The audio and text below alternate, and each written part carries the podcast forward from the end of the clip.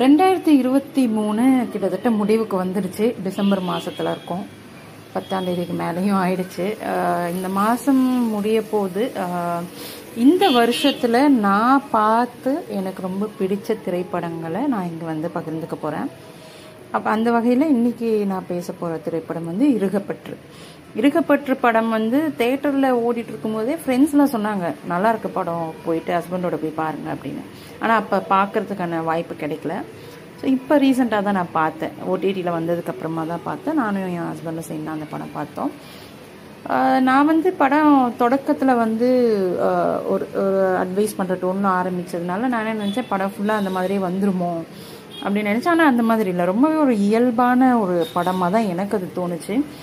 ஒரு கணவன் மனைவி ரிலேஷன்ஷிப் மூணு பேரோட ரிலேஷன்ஷிப்பை வந்து அதில் காட்டுவாங்க. கிட்டத்தட்ட த சமகால தம்பதிகள் தான் அவங்க அப்படின்னே சொல்லலாம். அவங்களுக்குள்ளே ஏற்படக்கூடிய பிரச்சனைகள் அது வந்து எப்படி அவங்களை பிரிவு வரைக்கும் எடுத்துகிட்டு போகுது அதுலேருந்து மீண்டும் எப்படி அவங்க வந்து ஒருவரை ஒருவர் இருகப்பற்றி கொள்கிறாங்க அப்படின்றத பற்றி தான் இறுகப்பற்று படத்தோட கதை.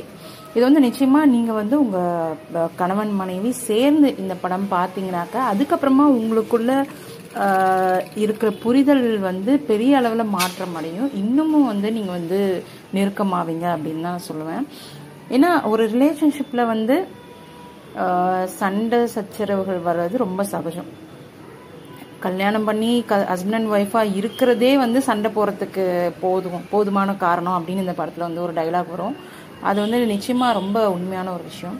சண்டை போடாமல் ஒரு ரிலேஷன்ஷிப்பில் இருக்கவே முடியாது. அதுதான் வந்து இதில் வரக்கூடிய விக்ரம் பிரபு அண்ட் இவங்க அவங்க ஒய்ஃபாக வரக்கூடிய மித்ரா இவங்க கேரக்டர் வந்து அதில் சொல்ல வந்திருப்பாங்க. மித்ரா வந்து ஒரு சைக்காலஜிஸ்டாக இருக்கிறதுனால அவங்க வந்து இந்த மாதிரி நிறைய கேசஸை டீல் பண்ணுறதுனால இந்த மாதிரியான பிரச்சனை நம்ம குடும்பத்தில் வந்துடக்கூடாது. நம்ம ஒரு பிரிவை நோக்கி போயிடக்கூடாது அப்படின்றதுக்காக ரொம்ப பர்ஃபெக்டாக இருக்கணும் அப்படின்னு வந்து ரொம்ப ட்ரை பண்ணுவாங்க. ஆனால் வந்து ரொம்ப பர்ஃபெக்டாக இருக்கிறதும் வந்து ஒரு ரிலேஷன்ஷிப்க்கு நல்லதில்லை அப்படிங்கிறது வந்து விக்ரம் பிரபு- பிரபு வந்து ஒரு இடத்துல பஸ்ட் ஆகி அதை வந்து வெளிப்படுத்துவார். அந்த இடம் வந்து ரொம்பவே நல்லாயிருக்கும். நல்லா இருக்கும் ஏன்னா ஒரு ஒரு ஹஸ்பண்ட் அண்ட் ஒய்ஃபுக்குள்ளே சண்டைன்றது கண்டிப்பாக வரணும். அந்த சண்டையை அப்பப்போவே பேசி தீர்த்துக்கணும் அப்படின்றதும் இந்த படத்தில் வந்து சொல்லியிருப்பாங்க. பொதுவாக வந்து க- எந்த ஒரு ரிலேஷன்ஷிப்லையுமே நம்ம வந்து ஒரு பிரச்சனை அப்படின்னு வந்தாக்கா அது வெளிப்படையாக பேச தயங்குவோம் தொடக்கத்திலேயே. அந்த ஆரம்பத்தில் நம்ம மிஸ் பண்ணுறது தான் பின்னாடி வந்து பெரிய பிரச்சனைகளுக்கு போய் வழிவகுக்கும் சிலர் வந்து டைவர்ஸ் வரைக்கும் போய் முடிச்சிடுறாங்க. ஸோ அந்த மாதிரி இல்லாமல் உங்களுக்குள்ளே இருக்கக்கூடிய பிரச்சனைகளை வந்து நீங்கள் ஆரம்ப கட்டத்திலே பேசிக்கிட்டீங்க அப்படின்னாக்க அது வந்து உங்களுக்கு உங்கள் ரிலேஷன்ஷிப்பை சேவ் பண்ணும் அப்படிங்கிற ஒரு பெரிய மெசேஜ் வந்து இதில் கொடுத்துருப்பாங்க. அதில் இன்னொரு கான்செப்ட் கூட நல்லா இருந்தது இந்த ஹானஸ்டி ஆர் அப்படின்னு சொல்லிட்டு. ஸோ வாரத்துக்கு ஒரு முறை நீங்கள் செஞ்ச விஷயங்கள்லாம் ஹானஸ்டி அவரில் பேசிக்கோங்க அப்படின்றதும் ரொம்ப நல்ல கான்செப்டாக எனக்கு தெரிஞ்சது. அப்புறம் வந்து இந்த இந்த ஸ்ரீ தம்பதிக்கு வந்து ஒரு இது கொடுப்பாங்க. அவங்களுக்குள்ள இருக்க அந்த கருத்து வேறுபாடு போகணுன்றதுக்காக நீங்கள் ரெண்டு பேரும் ஒருத்தரை ஒருத்தரை வந்து தேங்க்ஸ் பண்ணி நன்றி தெரிவித்து எழுதி அந்த பவுலில் போடுங்க. எவ்ரி ஃபிஃப்டீன் டேஸ் அதை ஓப்பன் பண்ணி படிச்சு பாருங்க அப்படின்னு சொல்லுவாங்க. அதுவே கூட நம்ம நம்ம ரிலேஷன்ஷிப்பில் ட்ரை பண்ணலாம் அப்படின்னு தோணுச்சு எனக்கு. இதெல்லாமே ஒரு நல்ல கான்செப்டாக இருந்தது. ஒரு ரிலேஷன்ஷிப்பை வந்து எப்படி தக்க வச்சுக்கணும்? சண்டே வர்றதெல்லாம் ரொம்ப சகஜமான ஒரு விஷயந்தான் ஒரு சின்ன விஷயத்த வந்து பேசாமல் அதை ஊதி பெருசாக்கி பின்னாடி வந்து ஒரு பெரிய பிரச்சனையில் போய் முடிக்காதீங்க அப்படின்னு சொல்லியிருப்பாங்க. இதில் எல்லாருக்குமே ரொம்ப பிடிச்சிருந்த கதை வந்து இவர் விதார்த் நடிப்பில் வர அந்த ரெண்டு ஜோடியோட கதை தான் அவங்க கல்யாணத்துக்கு அப்புறம் அவங்க உடம்பு குண்டாயிடுவாங்க. ஆனால் அவர் வந்து அவருடைய உண்மையான பிரச்சனை என்னன்னாக்கா அவர் வந்து பிஸ்னஸ் பண்ணணும் அப்படின்னு நினச்சிட்டு இருந்த ஒருத்தர்.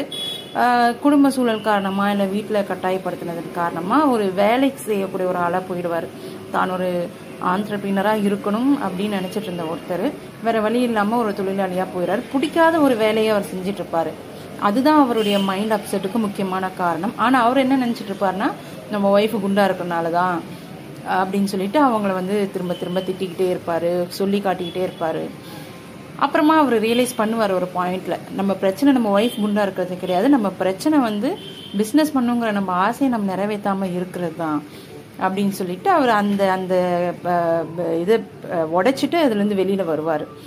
நிச்சயமாக அந்த கதை வந்து ரொம்பவே நல்லாயிருக்கும் இந்த இந்த படம் ஃபுல்லாக பார்க்கும்போது எங்கே ஒரு அட்வைஸ் பண்ணுற டோன்லேயே இருக்காது. நீங்கள் பார்த்தீங்கன்னா நீங்களே சில ஈவெண்ட்ஸ்லாம் நம்ம லைஃப்லேயே கூட நடந்திருக்கும். அதை பார்க்கும்போது ஓ நம்மளும் இந்த இந்த ஈவெண்ட்டில் இப்படி தானே ரியாக்ட் பண்ணோம் இப்படி பண்ணி வந்திருக்கலாமோ அப்படின்லாம் நமக்கு தோணும்.